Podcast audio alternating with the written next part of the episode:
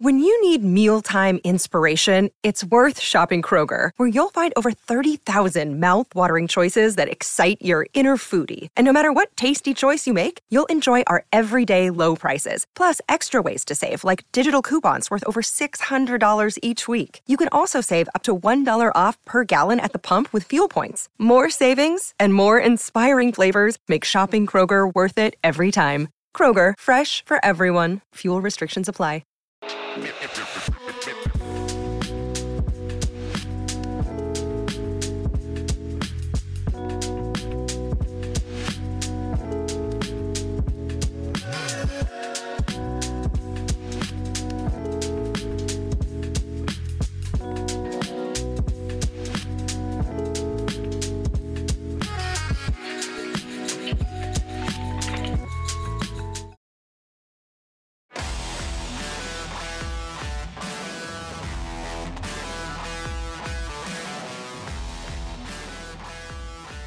Everybody. Welcome to the PHLY Flyers podcast. I'm Charlie O'Connor. I guess you're director of temporary director of fun and games for the evening. Associate. Let's go with that. Temporary. I, I can't quite fill the shoes of one Bill Matz who is on vacation for the next two days. Have fun, Bill. But I will do my best as the host. And the people helping me to do my best as the host. Big day today at the PHLY Flyers podcast. Obviously, Kelly Hinkle, we will get to your intro in a second, but this is the first time. Kelly, you were here last week, so you got your you got to have your, your, your moment in the sun last week. This week, Steph Driver is here at the PHLY studios. I Steph, am. welcome. Thank you so much for having me. It is fall in Philadelphia. Um, I did not wear sleeves, as you can see. uh, that is apparently something that we need in Philadelphia this season. But I have to say, as soon as I step outside, just the atmosphere, it's fall. It's fall. It's hockey time. I'm so excited. you mean it's not fall in Atlanta? No, it's still summer. They call it Hot Atlanta for a reason, Charlie. It's hot. It's still summer. Well, Steph, we're so happy to have you today. Um, obviously, we're getting closer every week to the full four-person reunion show, I know, I which is going to be a regular thing. Unfortunately, now that Steph's here, then Bill has to step out. Next week, hopefully, will be the first time all four of us. Unfortunately, Steph will not be here in person. This is a special thing that Steph is, is gracing us with her presence, but Steph will be remote for these shows. Um, but today, y'all get to see Steph in person. You get to see me, and it's awesome. Bill and I are too powerful to be in the same room now. Clearly. So, you know, we used to do video, not anymore. We can't do it together. but um, just a real quick second on Bill Matz. Bill Matz, his birthday was Monday. He's not here. He has earned a vacation. Um, we talk a lot about how sweet Charlie is. I just want to drop in and ruin everyone's impression of Bill Matz. He's really sweet too. He's really sweet too. Um, and I apologize to both of you, but he texted me to apologize for calling you both his broadcast partners in crime. Ooh. So that's how sweet our Bill Matz is. Love that. Love that. Steph, great to have you. And now, my other co host, Kelly Hinkle, the fly by herself. Yeah, back for the second week, and I gotta say, it's uh, still nerve wracking. But what I am excited about is that now, finally, perhaps people will accept that there are, in fact, two girls. Two. On the Broad Street Hockey You can Radio see them now. podcast. Yeah, they're so different. One's wearing green, one is wearing orange. Different people. It's crazy, but I hope now that maybe it will be seared into your brain. Also, Two different people. obsessed with the fact that all of the comments to start this show were about Charlie doing ad reads. Because Everyone I- wants to hear I it. am. ob- I love the way the audience of this show has just latched on to the ad reads being the best part of it because they absolutely are. Yeah.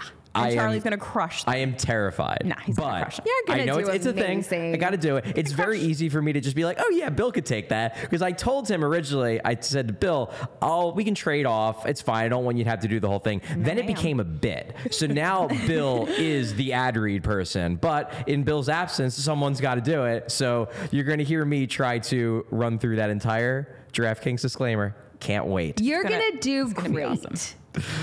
I hope so. Well, let us get to the actual hockey team, the Flyers. The Flyers. Before we get, the, actually, the ad reads are the show. The the, the hockey talk is just a lead into the ad reads. Truly, I mean for the for the advertisers certainly, but the hockey team, the Flyers. We will get to the preseason game yesterday, which was on Long Island. They lost two to one. We'll get to that in a later segment. But given the fact that this is the first show where we have Steph on the show, first time we've got the three of us together since the final Broad Street Hockey Radio show, I wanted to kind of take a step back and talk about the team more from from a big picture level.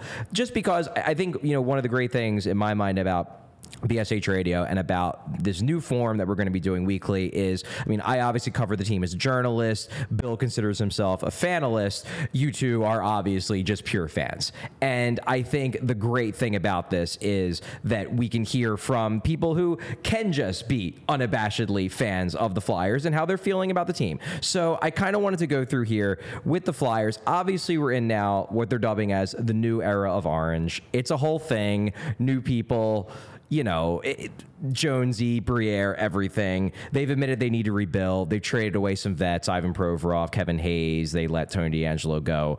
But it, as fans of the team, I I guess I'll, I'll start with you, Steph. How are you feeling right now? about the Flyers as like an organizational entity because we know the last few years it people couldn't have been more down on the team. Yeah, wolf. Now I get the sense that some people are back, some people are not, some people are in that muddy middle. So I'm curious kind of where your head's at when you think of the Flyers. Yeah, so I I don't expect a lot out of them this season. They don't expect a lot out of themselves this season.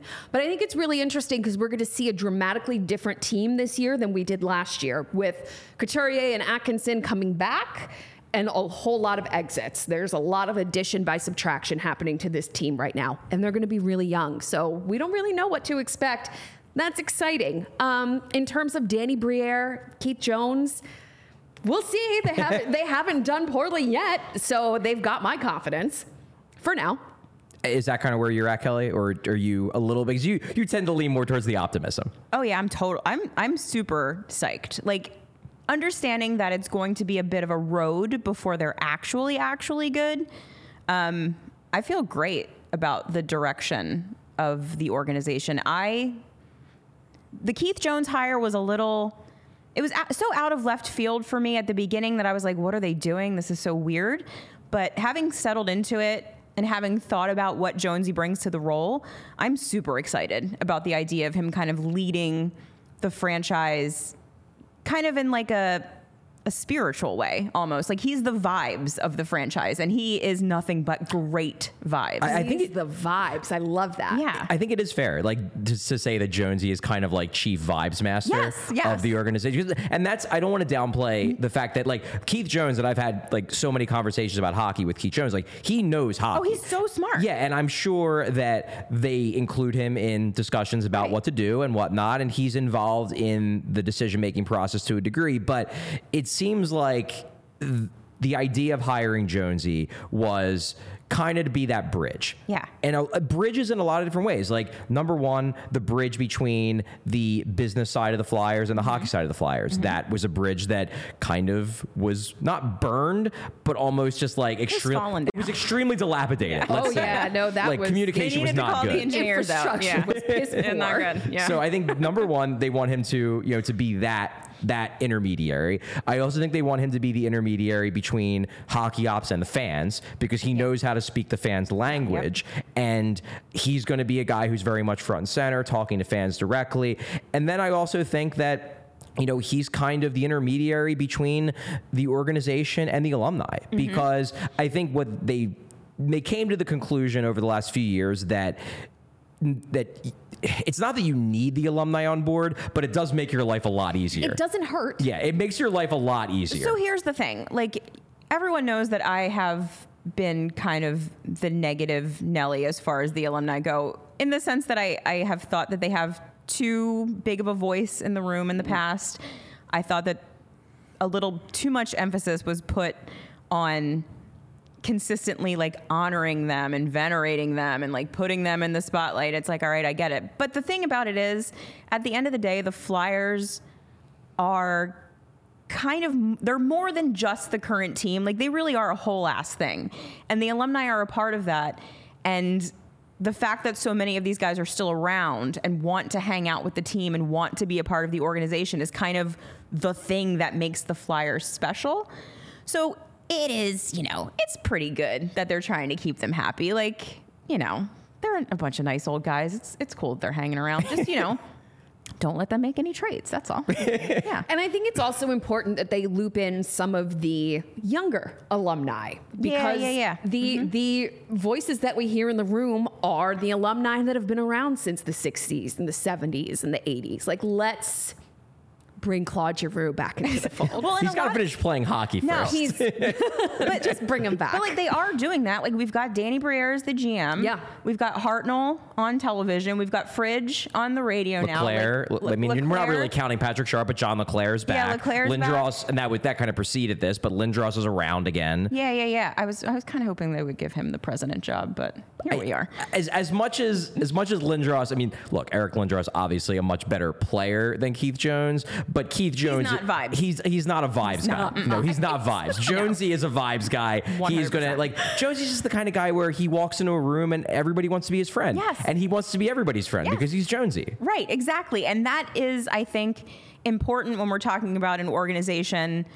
whose reputation has been in the tank for like nearly a decade. Like we've got a lot of relationships to build back up between the team and the team, the team, the team and the city, the team and the fans, the team and the league. Like there's no way that half of the general managers in the league didn't really disrespect Chuck Fletcher in the sense that I'm sure they think he's a nice guy. I'm sure that they're friendly with him. But the job that he did, they had to know we could probably call this guy and get him to give us some shit because he's a big dummy. Like, there's no way there was a lot of respect for the way this team was being run over the last four or five years. So there's a lot to be repaired. And if I need relationships repaired, I can't think of anyone better than Keith Jones. yeah. So I think we're all generally speaking, and this wasn't necessarily the case, you know, three, four months ago. I think we're all generally speaking on board with Keith Jones as Yes. president of hockey operations. That so far he's doing a good job. He's he's. It seems like for now. No one's Mo- given us a reason yet. True. Exactly. Moving to Danny Briere, and you touched on him a little bit earlier, Steph. He's obviously a first year GM. He GM'd a little bit last year as interim, but more or less was just kind of there to mind the shop before they made the decision as to whether he was going to be the full time, which he is. He did make moves this summer, obviously, Yeah. the big one being the three team trade, sending Ivan Provorov to Columbus, uh, bought out Tony DeAngelo, traded Kevin Hayes. So he did Bye-bye. make, and then obviously the big one that he made in tandem with everyone in that organization was taking the plunge on Matvey Michkov. But I guess my question, I'll, Kelly, I'll start with you on this one since I started with Steph the last time. Um, what's your confidence level of Danny Briere on Danny Briere right now?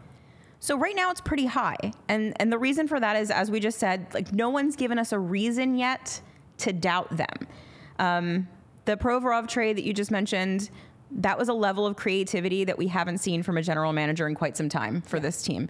We've seen that he has a willingness to take on bad contracts to get assets, which is precisely what you need to do when you're rebuilding. So we know he understands what's happening here. Like he's living in the reality of this is a rebuilding hockey team um, he seems to he seems to value talent i think a little more like we do than the way chuck fletcher seemed to Or maybe Chuck talent. Fletcher did. He just didn't have an eye for it. yeah maybe maybe the guys but, he got thought were talented. and and then the the Michkov pick when it happened it, there's been so many times over the past five or six years when there's been a decision to be made in front of the flyers and we all know what they should do and they don't do it hmm.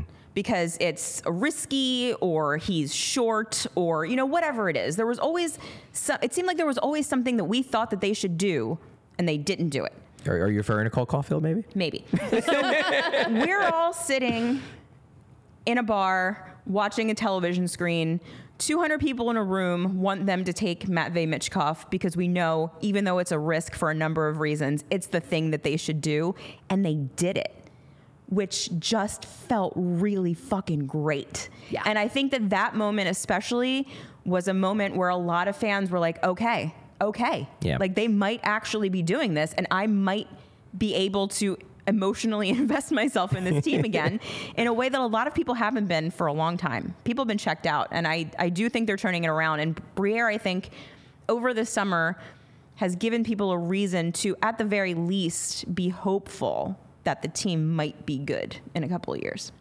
Yeah, what, what I think I can say about Briere, and I, I honestly, in the lead up to the draft, you hear so many things that I don't even remember if this was. I, I don't remember. Number one, I don't remember who told me this, but number two, I don't remember like if at the time it was off the record. But like, I don't feel bad saying it now. Like when I started hearing in the couple weeks leading up to the draft that there was real smoke around this Michkov Flyers thing. That mm-hmm. like this isn't fake. They really might take him. The one thing I heard was that Danny has loved this guy all year. Oh, that like Dan, this is Danny's guy. That he's watched him so much that like he thinks he's going to be this star. And like to me, that's one of those benefits of having a guy like Danny Briere, who was a skilled, talented player as your GM, where he's going to gravitate. Like, look, all these former players are going to have their biases. I, I've been critical in the past of Ian LaPerriere. I think he he did a better job last year as coach of the Phantoms. Still has a lot to learn in that regard. But like Ian LaPerriere, because of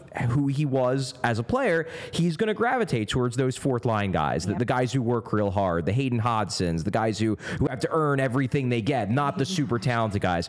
Well, Danny Briere was one of the super talented guys. Now, granted, it took him a little bit to get there. He he kind of busted out in Phoenix, so it's not like he was handed like a starting job at age 19 and was immediately a star, but he was a 100 point guy. He was a skill guy. And I, I like the fact that Briere brings that bias towards skill because he was a skilled guy when he played. And small, so we know that he's not going to be a size queen like everyone else. like everyone else. Uh, didn't someone recently say that Hayden Hodgson wasn't an NHL player? Didn't somebody say that? Mark I- I- Stone. Mark Stone did. Stone. Yeah, Yes. so apparently that he happened hit, last yeah, night. he hit Mark Stone um, in last night's game. And in the post game, Mark Stone was like, "Yeah, I'm never going to play against that guy again." So Amazing. whatever. Absolutely amazing. I mean, it, it is a, it, it's a real bad bet to go and try to kill Mark Stone Mark in the preseason of game. all time. people. But, Like, you're- but you know what's a better bet? What's a good bet, Bet- Charlie? betting with DraftKings. I agree. You know, because football, it's back in full swing with another week of epic games. And who's got you covered on the action for every single one of them? One of them, DraftKings Sportsbook, an official sports betting partner of the NFL. New customers can bet five dollars on football and get two hundred dollars instantly in bonus bets. Nobody's missing out on the action this season. All DraftKings customers can take advantage of two new offers every game day this September. Get in on the NFL Week 4 action with DraftKings Sportsbooks. Download the app now and use code PHLY to sign up. New customers can bet just $5 and take home 200 instantly in bonus bets. Only on DraftKings Sportsbook with code PHLY. The crown is yours. Gambling problem? Call 1 800 Gambler or visit www.1800Gambler.net. In New York, call 877 888 H O P E N Y or text H O P E N Y. In Connecticut, help is available for problem gambling. Call 888 798 7777 or visit ccpg.org. Please play responsibly. On behalf of Boot Hill Casino and Resort, 21 plus age varies by jurisdiction, void in Ontario. See sportsbook.draftkings.com slash football. Terms for eligibility, terms and responsible gaming resources. Bonus bets expire seven days after issuance. Eligibility and deposit restrictions apply. Yo, Bill Matz. you who? did it. Bill Matz Survived. Crushed it. Survived. crushed it. Absolutely amazing. So, done that first ad read, makes me feel a lot better. Don't have to stress about that anymore. And that's the toughest one. The other ones, they're they're there, but that's the That's, That's the big one. That's the big one. That's the big one. That is the big one. disclaimer. Can we? So- can we make it shorter. we kicked off the show looking at kind of the bigger picture. Now we're going to zoom in on what happened last night, which is the Flyers played their second preseason game up in Long Island. I was not there, but I did watch the entire stream. Steph can confirm. I can confirm. I was in Charlie's house last night and he did not eat dinner with us because he had to watch the game. Even the silence. You stayed for the whole silent bit at the beginning. The the silent bit. At the beginning of the feed that I was oh. watching, Oh. it was there was no sound for like eight minutes. So here's what I did, and this is you know shout out to the great crew at 97.5 The Fanatic who do. I immediately switched over to hear Tim Saunders and Tafador call the game. guy. Love so then even when the sound came back, I was like, I'd rather listen to our guys than these Islanders people. Who cares? That's why he's paid the big bucks. folks. so Are they broadcasting from the SUV that's on the ice? Wrong center. Oh my God. Anyway, so the Flyers played last night on Long Island. It's not in Long Island. It's no, Long Island. in they, Long They Island. lose 'cause their it- minds I know if you that's, say that's why if you say in Long Island because it makes them so mad. Yes. It's hilarious. Exactly. Um, the Flyers did lose. They lost two to one, but and this is important. They did not get blown the They hell out. They scored a goal. They scored a goal. One- They sure. one goal. I they mean, scored. Granted, it was in like the last minute of play. Doesn't matter. But they, it's still a goal. Still Still, counts. counts. It was counts. it was Ryan Poehling, free agent signing. Just as we all future fourth line center Ryan Poehling, assisted by I believe Scott Laughton and Noah Cates. So he got some help from the the clear cut NHLers. But the Flyers, despite losing, they played pretty well. They outshot the Islanders 30 to 19, and this was an Island team, Islanders team that had Matt Barzal. Like they had more high end talent than the Flyers. I think there was probably an element here of man, we kind of got embarrassed even for preseason on Monday. We don't necessarily have to win, but we can't do that again. so I, I guess kind of using that as a lead in.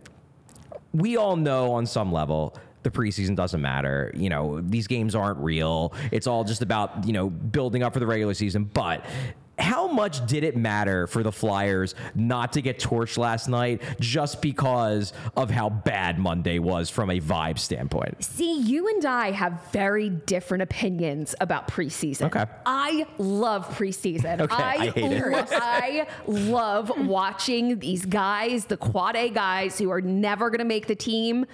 Except if they have a really strong preseason game, I love to see that, um, and and I love to watch the the defense kind of grow up, and you get you get to see that when you're watching them raw at training camp Fair. and during preseason games. Like this is before they've really been coached. It's just raw clay. This is what we're trying to make them into. I love watching the young guys. I don't need to see the veterans in preseason. I don't need to see the Riley, Ryan Poehlings, but it's nice that he scored a goal. Yeah. Got his first goal in orange and black. Love to see that. There we go.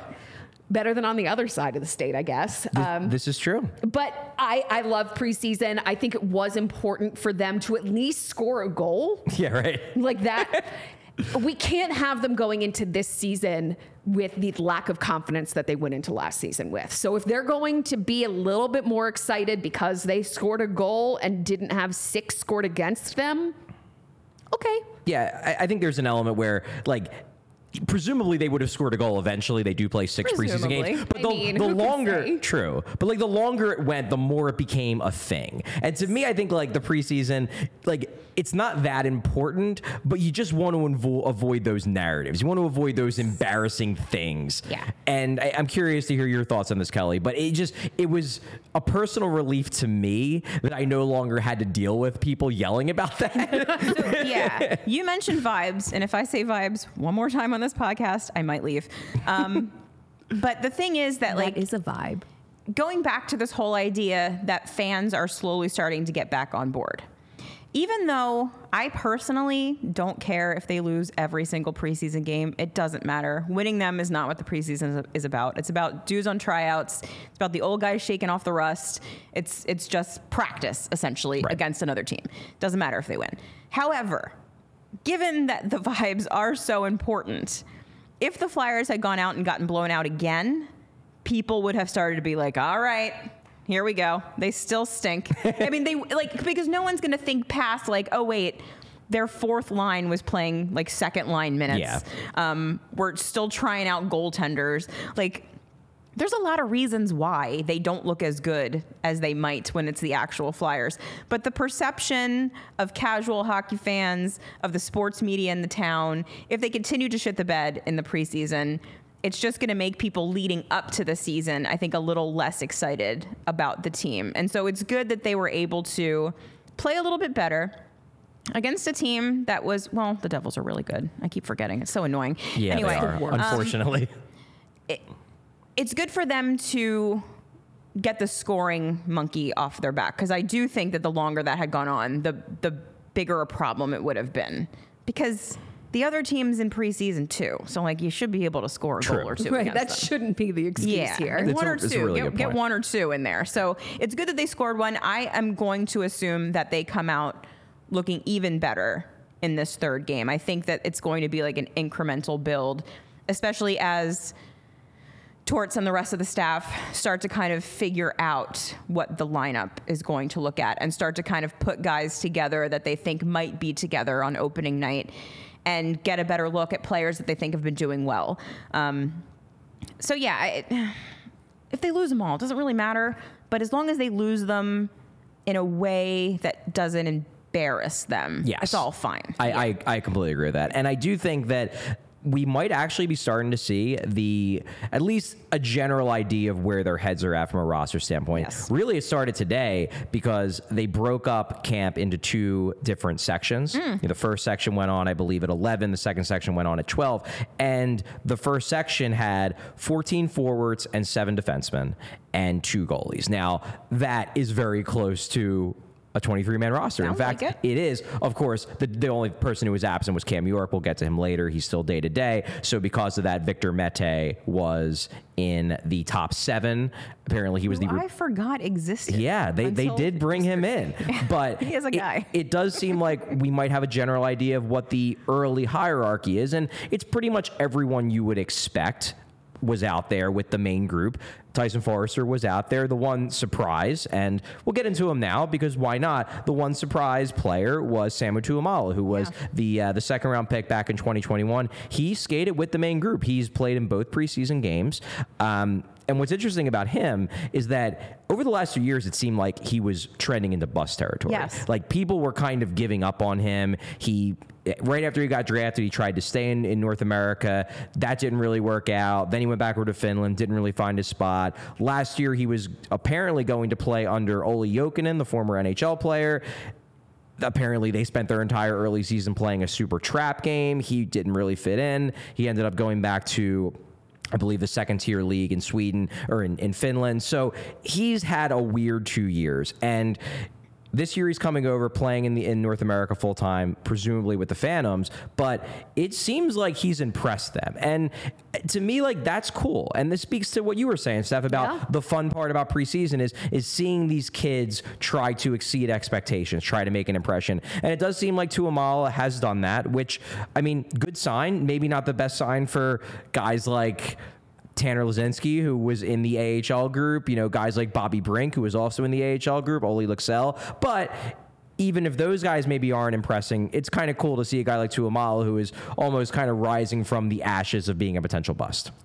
Yeah, that's really nice to see, and it's my favorite part about preseason. It's- Definitely. it's, the- my favorite part. Yeah, we were talking about it before the show, Charlie and I. Torts had like probably the most effusive praise I've heard him give to anyone so far this preseason about Samu at his post practice Yes. whatever. Yeah. He he was like going on about how good he looked, some breakout that he did, saying he wanted to see him in the top 6 just to see what he looked like there. That's seems like a big deal because I feel like like you said this wasn't a guy that was on anyone's radar, I think heading into this camp, certainly not mine. And it'll be interesting to see if he ends up jumping a guy like Foerster. Yeah, into I, the lineup. I don't think he's going to jump Foerster because Foerster was in that group too. Okay. So Foerster, it, it looks like I think he probably needs a game or two in in these preseason games to like really show to Yeah. lock down his Yeah, spot. I think he so, hasn't too. quite had it yet, but I, I'm still hopeful he gets there. I just think with Tuamal, this was more of just like a reward. Like, Mm-hmm. hey kid, you're doing great, so we're going to put you with the main group. You know. Pat on the back, keep it going, and if you keep it going, who knows? Like he has played in pro leagues before, but with, with Tuomaala, I think what's what's really changed with him, and I think what they've really liked about him so far, is that when he got drafted, he had the profile of like a top sixer. He's really fast. He's got this great shot, and he was kind of a, an early second round swing on a guy who you know maybe could be a, a top six four, could be on your second line.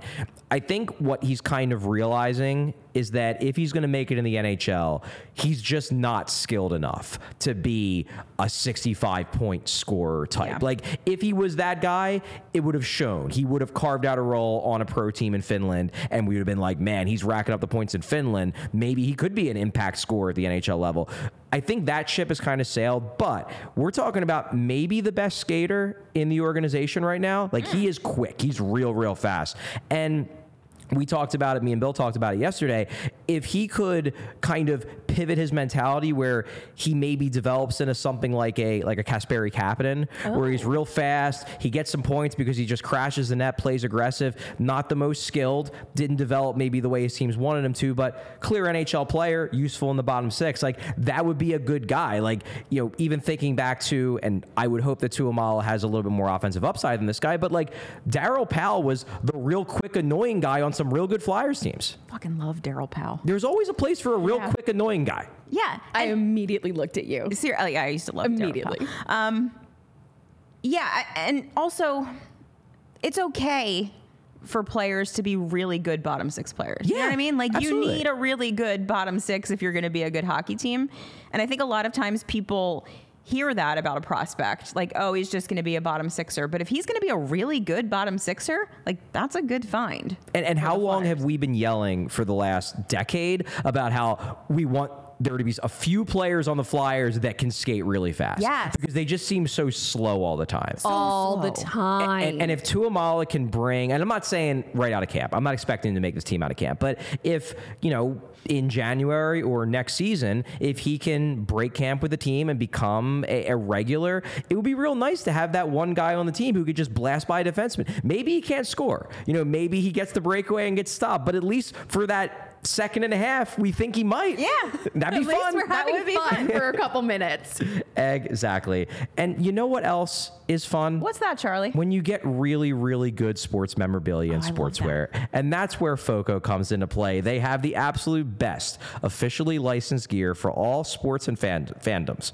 It's football and tailgating season. Overalls, hoodies, hats, sunglasses, bags, everything you need for a game, whether you're looking for team apparel and accessories or toys, collectibles, and novelty items, FOCO always has our back for Philly sports, and they have yours too. Get the best gear around by using the link in our description. And for all non presale items, use the promo code PHLY for 10% off. Check out those people at FOCO. I'm sure they're great. They have a really, really wonderful hoodie blanket situation. Ooh, that, that's extremely your and shit. you know they're is- better than the other one. the other one. It is extremely my it. shit. It is the most comfortable blanket hoodie situation, and it's got a big flyers across it. Nice. Yeah, it's very nice. So, Charlie, can I ask you about a player? Not necessarily a prospect, but something that I'm interested in. You sure can. Season.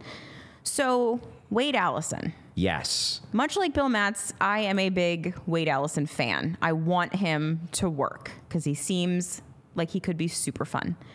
Um, I noticed last night he only got about 11 minutes of ice time. It's true. Not great. Not the best. In your mind, do you think the ship has sailed on Allison, or does he still have a shot to make the team? So I think he makes the team. That said, like towards when we talked to him today after practice, he made a point to say that some of the guys who you're penciling into this roster, you maybe shouldn't because we're not. And Yeah. I wouldn't be surprised if Allison is one of those dudes. That said, he played 60 games, spent the entire year in the NHL last year. So it would be a surprise if they waived him because like if they waive Tanner Laczynski, and I'm going to get to him in a few minutes, like I don't think anybody picks him up. Yeah. I don't think Yeah. he's done enough. Whereas Wade Allison is a big power forward type winger who has played in the NHL for a season. If they waive him, I think he's gone. Oh, yeah, I so, think so, too. So to me, I think they will give him every chance to at least make the team as the 13th forward. That said, if he makes the team as the 13th forward, that's not great. Not good. No. And given the fact that it seems like they want to give Tyson Foerster every chance to make this team, I'm not quite sure where he fits, particularly because I think they really like the idea of this Nick Deslauriers, Ryan Poehling, Garnet Hathaway fourth line. So if that's the fourth line that's looking like the opening night first line, if Tyson Foerster makes the team, and Cam Atkinson plays in game one, then there's really no spot for Wade Allison. And you worry that he might just get pushed out because I'm with you. I think there's something there. Yeah. I just, I do worry that the Flyers might not be the team to unearth it. That stinks. He didn't look good last night. No. Like, like I, I mentioned about Tanner Laczynski.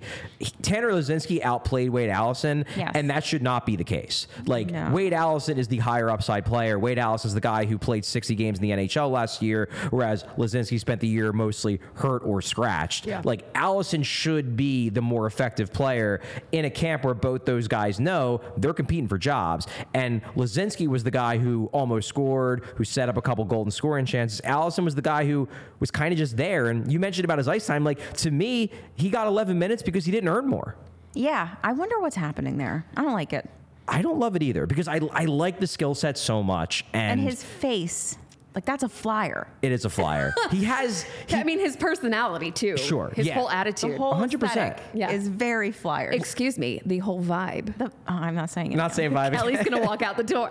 we we, we again. talked about it yesterday, Bill and I on the show, about the fact that like watching the Phillies celebrate and just how much fun it is, just the fact that they're just a bunch of wild men going around doing crazy things in the in the clubhouse. And like to me, Wade Allison, like Wade Allison would fit right in with those Phillies. Yes. And like I I want that vibe on this team. I want I we want need a daycare. we need we need just like that crazy guy who's just like a lunatic in there, but in like the best ways. Yeah. And Wade gives off that vibe, but he's got to earn it on the ice. Like you can't just keep a guy around for vibes. Yeah. You got you got to be doing something, and Wade has work to do. Uh, yeah, and we it's just so frustrating because I think we know it's in there. Yeah. So like, is it the injuries? Like, is he tentative because he's get, been hurt so many times? Like, I just wonder what's going on with him that he just can't seem to put it together. And he's got to know that like I'm running out of chances Yeah. here. That's my gut. My gut is the injury history. Yeah, it's just it, it just bums me out because I was super excited about him when he came up. It does seem like whenever, and this I think played into uh, Tortorella's frustration with him last year when he did the "he's always hurt" gong show of a press conference that Mm. one time last season was just.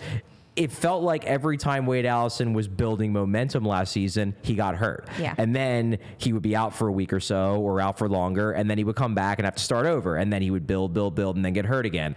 And part of that is just his style of play. He plays a reckless style. I don't think he can stop playing that style No. if he wants to be effective at the NHL level. He just, as Tortorella said, he just can't get hurt. And not saying that's his fault. I don't think it is, but he needs to be out there, especially when he's a 13th forward type where he's battling for a job Can't make the club in the tub, Charlie. can't make the club in the tub. So gonna gonna transition here to another roster battle. Um, you mentioned about you know wanting to see the kids, wanting to see the guys who are fighting for jobs. That's the most important part about preseason is guys who are battling for spots. One of the most, I guess, obvious roster battles going into camp is the backup goalie spot. It really was a battle all of last year too. Like Felix Sandstrom won the job, but Sam Ersson was up a lot, and it was very clear that John Tortorella liked Sam Ersson more than Felix Sandstrom. Well, both those guys are back. Felix Sandstrom has one more year left on his deal, I believe. Sam Ersson signed a new deal in the offseason that gives him another two years past this one. And then they picked up one Cal Petersen as a salary dump in the Ivan Provorov trade. So you've got one goal, one goalie with extensive NHL experience coming off two very bad years in Cal Petersen. You've got Felix Sandstrom, who was the backup last year, wasn't very good in that role. And then you've got Sam Ersson, who spent most of the year in the AHL, impressed mostly in the NHL. This is your backup goalie battle. And over the first two games, I thought it was very telling that six periods of hockey, each of those goalies got two periods. And just going to run through the stats real quick through two games. Cal Petersen, 19 saves on 24 shots, a 792 save percentage. Felix Sandstrom, 14 saves on 16 shots, an 875 save percentage. Sam Ersson, 12 saves on 13 shots, a 923 save percentage. Now, as someone who was at the first game and then watched the, the second game on stream, I'm not going to kill Felix Sandstrom for the two goals he allowed. One was a breakaway, one was a fluky bounce. But there's one clear anomaly in this group, and that's Cal Petersen, who has a save percentage under 800. Like, he- he's got to be below the other two in the running for this battle, right? One would think. I, I can't imagine. But he also, if, if we're looking at these numbers, he also had a lot more shots True. Come, come to him. So yeah, it, it looks real bad. It looks real bad. And I want Ersson as the backup goalie. So hopefully he's on his way out. Like there's only so many spots.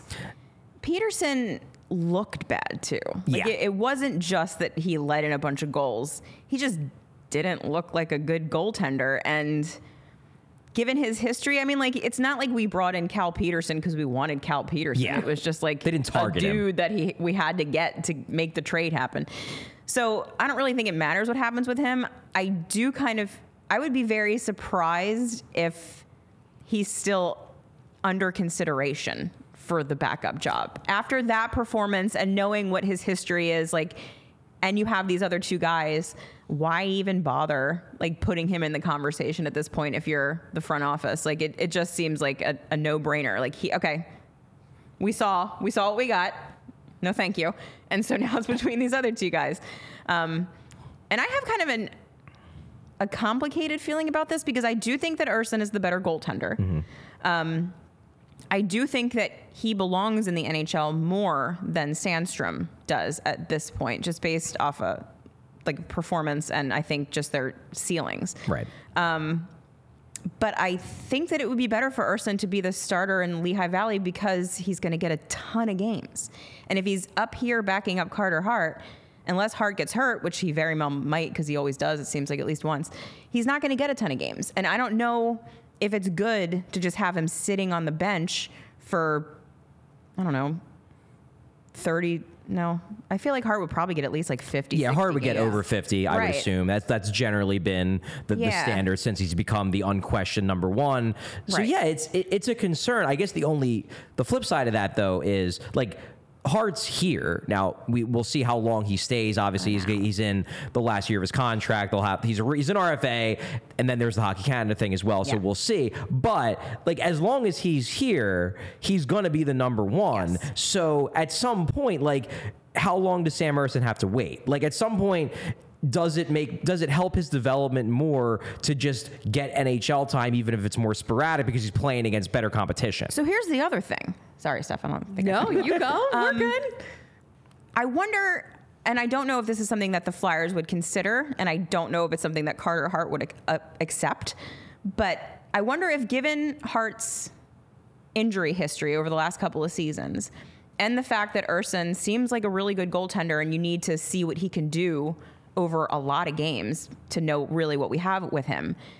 A 1A, 1B situation with these two guys would probably be the best thing for everybody. Not for Hart It in would- a yeah. contract year. Yeah. I don't give a fuck about him. No, he does. I know that's what I said. I, know, I don't know if he, I don't know if he would accept it. Yeah. But I mean, like, to be quite honest, like the Flyers coaching staff and front office shouldn't really plan out strategy based on Carter Hart needs more money next year. Like, if it's best for the team to have these two guys kind of split time evenly, and Hart would get more, I think. Like, he would obviously Yeah. be the 1A. But, you know, here's the thing Carter Hart could be gone at any moment for reasons. And we're going to need to know what we've got in Sam Ersson because I don't think Felix Sandstrom is a starting goaltender in the NHL. I think that he could probably be a capable backup. I, I I'm not even sure if he's a capable backup. You're giving him more credit than I, I do. I used to be very high on him, so I think I have some oh residual. yeah, residual the yeah. Lundqvist She thing. called him the second Lundqvist. Because he, only because he was Swedish. I switched now. now And it's Ersson. He's also extremely ugly, like Henrik Lundqvist. It's pretty ugly. He- that, that is false. I, they're both extremely attractive. like, come on. Just saying, like they're Swedish goalies. They're both extremely attractive. That said, the Flyers really shouldn't win a lot of games this year, so I've talked myself out of the 1A, 1B. Okay. I mean, in fairness, if the if the goal here is to tank, which they've said it's not, but if we're actually doing a self tank, really the guy who should win this job is Petersen Ah, because he's enough. probably the worst of the three. Oh, good. So we've up. come all the way around. I'm so thrilled with this conversation. Amazing. We did great. So amazing. I I would love to see uh, Sandstrom Ersson battle because they're both homegrown goalies. Yeah, that's and I fair. think that that would just be so much more fun. Like It is fun. Petersen, get out of here. Like I respect it. Solid NHL career. You're not our guy. I think the thing with Petersen too, and, and Kelly mentioned this was a really good point, is just that like they didn't like they didn't want him. I think even like even someone like Sean Walker, who like yes he was a cap dump, I get the sense that they saw a role for him where it was like, oh, you know, yeah, you need to clear some space, but we kind of want that guy. He's a right-handed shot. He's pretty good. Like yeah, he struggled because of the injuries in the past, but maybe we can turn him back into something and then maybe flip him for assets. Whereas Cal Petersen was very much like, we just need to take on this Yeah. salary to make sure we get a first-round pick Exactly. for Ivan Provorov. So there really is no loyalty there to him beyond you're on the team. Plus, and this is a, a real thing that separates him from Sandstrom. So going into the, the waiver exemption, Sam Ersson can be sent down That's without important. having to worry about losing him. That's really important. Felix Sandstrom would have to clear waivers. Now, I don't think it's likely he would be claimed given his age, given the fact that he hasn't been that good in the NHL, but it's possible. It's at least not out of the realm of possibility that someone, if, if a team, if a team gets super injured with goalies, obviously the Vasilevskiy thing, I would assume they could find someone slightly better. so, yeah. But you never know. Team gets injured with Maybe gets a lot cheaper? of a lot of goalie injuries at the end of the at the end of camp. They nab him. Ron Hextall is no longer there to take his former drafted prospects, so you don't have to worry about him anymore. But I would say maybe like 10, 20% chance he gets claimed. I could see there is a 0% chance that Cal Petersen gets claimed, given the fact that, like, LA had to pay the Flyers to take him and his $5 million salary on. So with Petersen, you can just make him one of your AHL goalies and just have him there Yeah. just in case all of the NHL goalies get hurt and you have to call him up because you know mm-hmm. his salary is the protection that keeps anybody from even thinking about claiming him. Whereas Sandstrom, I don't think he would get claimed, but it's at least a possibility. I also think there's a big difference between a goalie playing 30 games a season and a skater playing 30 games a season. True. I think I think that goalies just by nature of the position, you're playing a full 60 minutes most of the time when you're in the game. Skaters don't do that. So I, I think that there would be valuable learning experience for Ersson at the NHL level.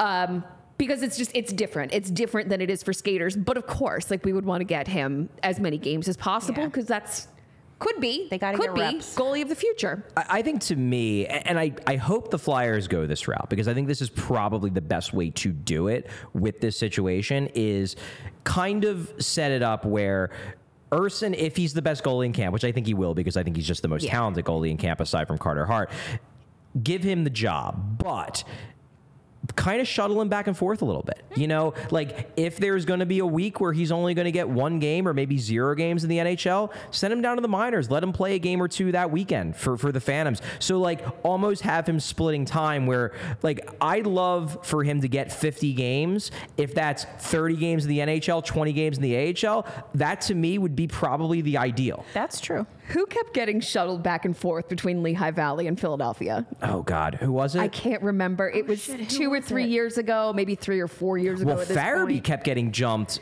for, for No, in his first year ran- for It was, cap it was, reasons. a, it was a fourth line player, and Okay. I can't. Justin.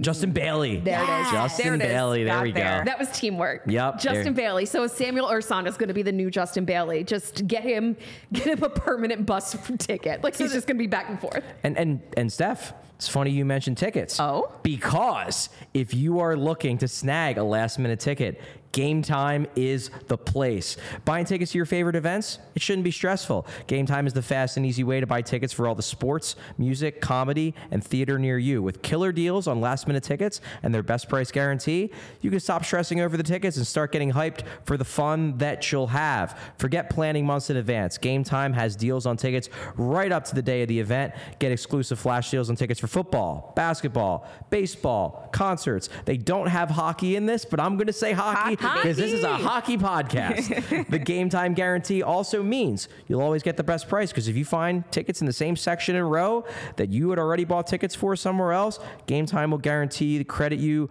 110% of the difference. Snag the tickets without the stress of game with Game Time. Download the Game Time app, create an account, and don't forget to use code PHLY for $20 off your first purchase. Terms apply. Again, create an account and redeem code PHLY for $20 off.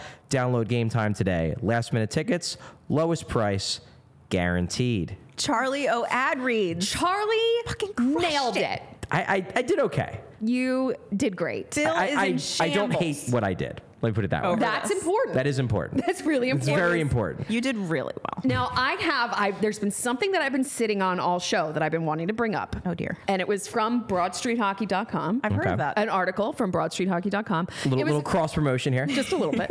Um, I actually it's a quote from John Tortorella, and I it know was that guy. talking about the upcoming season, and it was just a very casual little comment he made about how.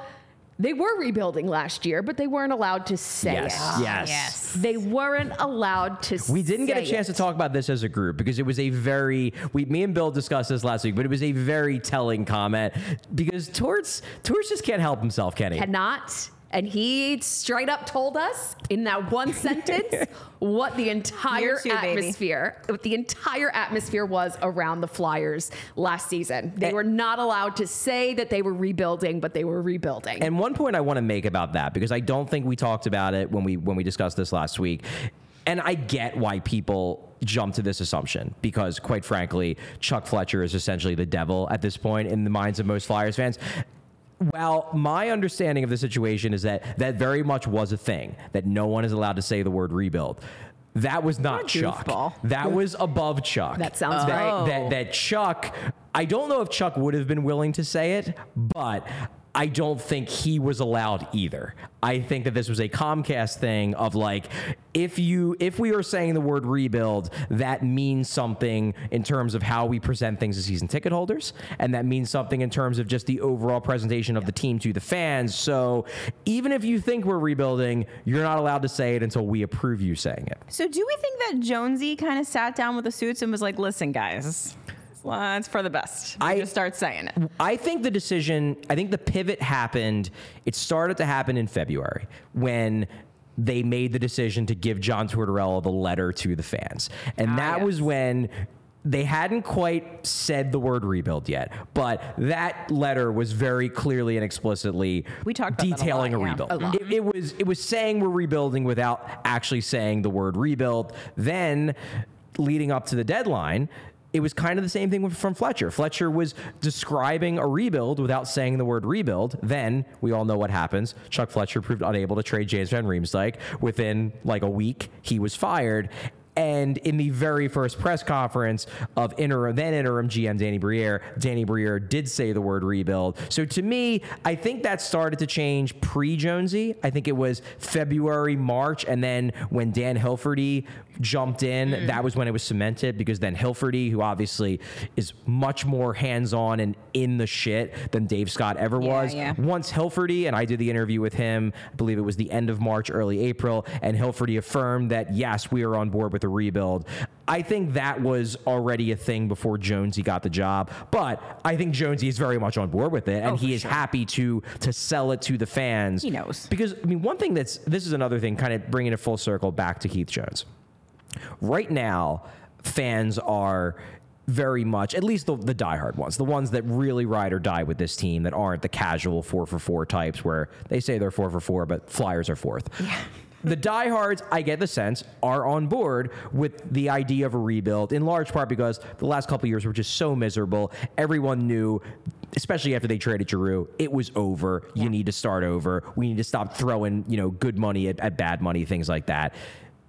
I'm very curious to see if fans are going to be as into the idea of a rebuild after a year or two more of bad hockey. And I think that's where Jonesy is going to play a big role because then, like right now, he's selling something the fans want to hear. I'm very curious to see how well he'll do when he's selling something maybe the fans don't want to hear. So let me let me just give my perspective here because I am a fan. I run I run fan sites. Like I think that that's important because we have skin in the game. Oh, like absolutely. I think I think a fan perspective is important. Yeah. Um, I don't want to watch this team this year. I don't want to watch them because I know it's going to be sloppy. Am I going to watch them? Yes. Am I going to talk about them every day of my life? I am. But I don't want to watch them. It's going to be sloppy. It's not going to be good hockey, and they're just not going to look great. Yeah, there, there, there isn't that feeling of like, man, we might make the playoffs. No. These games matter. They don't, none of them are really going to matter. But it's okay. Like I'm not upset about it. I'm not upset about where the team is. I just don't want to waste my time watching them get better. And- and- and and I I know that they will get better. Yeah, yeah, or we hope. But, but I, I think we've we've talked about this, and like I hate to say it on this show because I want people to follow the Flyers because they're more likely to watch us and listen to us. But we talked about it on BSH Radio where like. You're not inherently a bad fan if you say to yourself, you know what, like I don't want to watch this team. I want to follow this team. I want to read about this team. I want to listen to podcasts about this team. But maybe I don't want to spend three hours, four nights a week in front of my TV watching them lose three to one. I and don't- that's that's okay. It's, okay. it's okay. You're allowed. It's totally fine. And if you don't want to watch the team, but you do every night anyway, like you and me both, like I'm gonna be there right with you. We're suffering with you. We're suffering with you, and it's just not. It's not gonna be good, fun hockey. But it's still the Flyers, and it's still hockey's in the air. Like that. It feels like hockey it season. Feels it feels like hockey season, and there's just something. There's something about the air in Philadelphia when it starts to get cooler. Eagles come first, and now it's the Flyers, and it's it's so much fun. So I, I, I think, I think that a lot of this fans being on board with them sucking for a few years.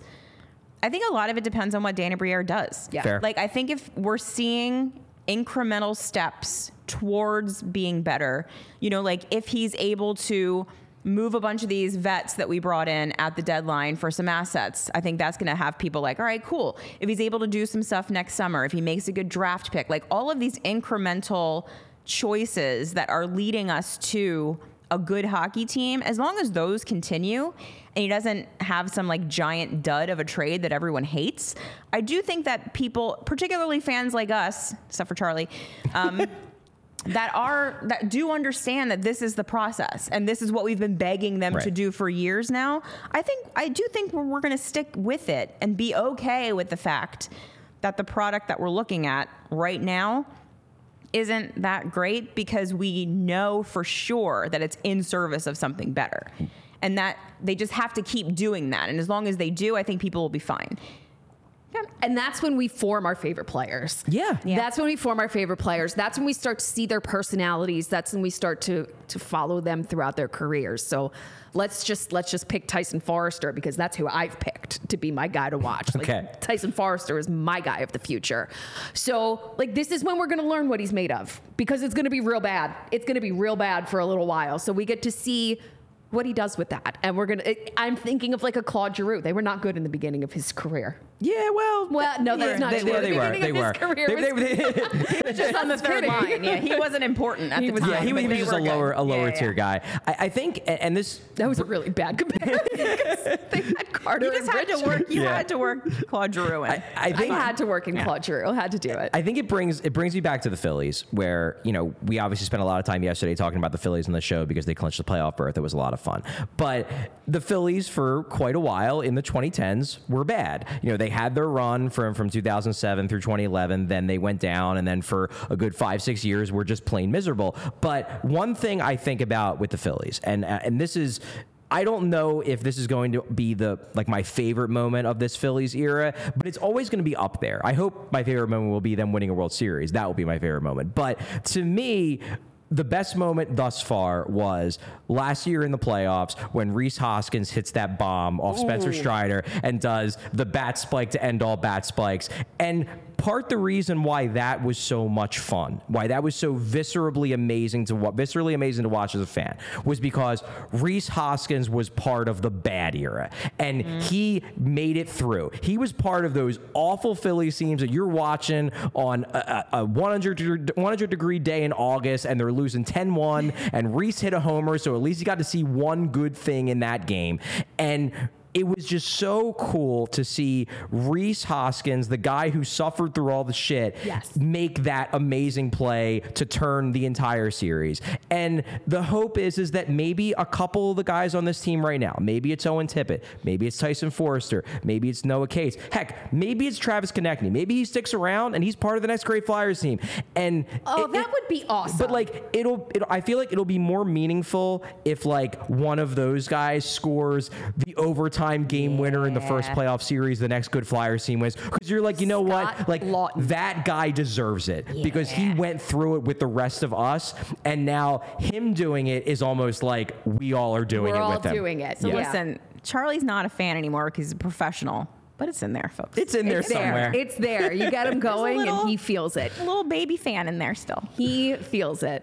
Um, just some some little quick updates before uh, before we end the show, in case there's anyone who wanted updates from practice today. Um, we did get some injury updates. So Cam Atkinson did return. He is not dead. He is not going to disappear again like he did last year. Apparently, Unrelated soreness. It's my favorite. It's my favorite thing. soreness. I'm going to use that so many times for so many. Atkinson did confirm, as you hinted, that this soreness was not related at all to his neck injury. and he practiced today, and he more or less guaranteed that he is going to be in either the Friday or the Saturday game. If I had to guess, you probably want to throw him in for the home game in front of the home fans, you would think. But maybe he just wants to get into a game and they want to throw him in as soon as possible. So Atkinson is back. Cam York not back yet, but he was skating on the ice today. I was told by a source yesterday it is not a major injury, but we are now going three days with him not being on the ice with his teammates. One was a day off and then two days of practice. So I guess fingers crossed that the York injury isn't that serious.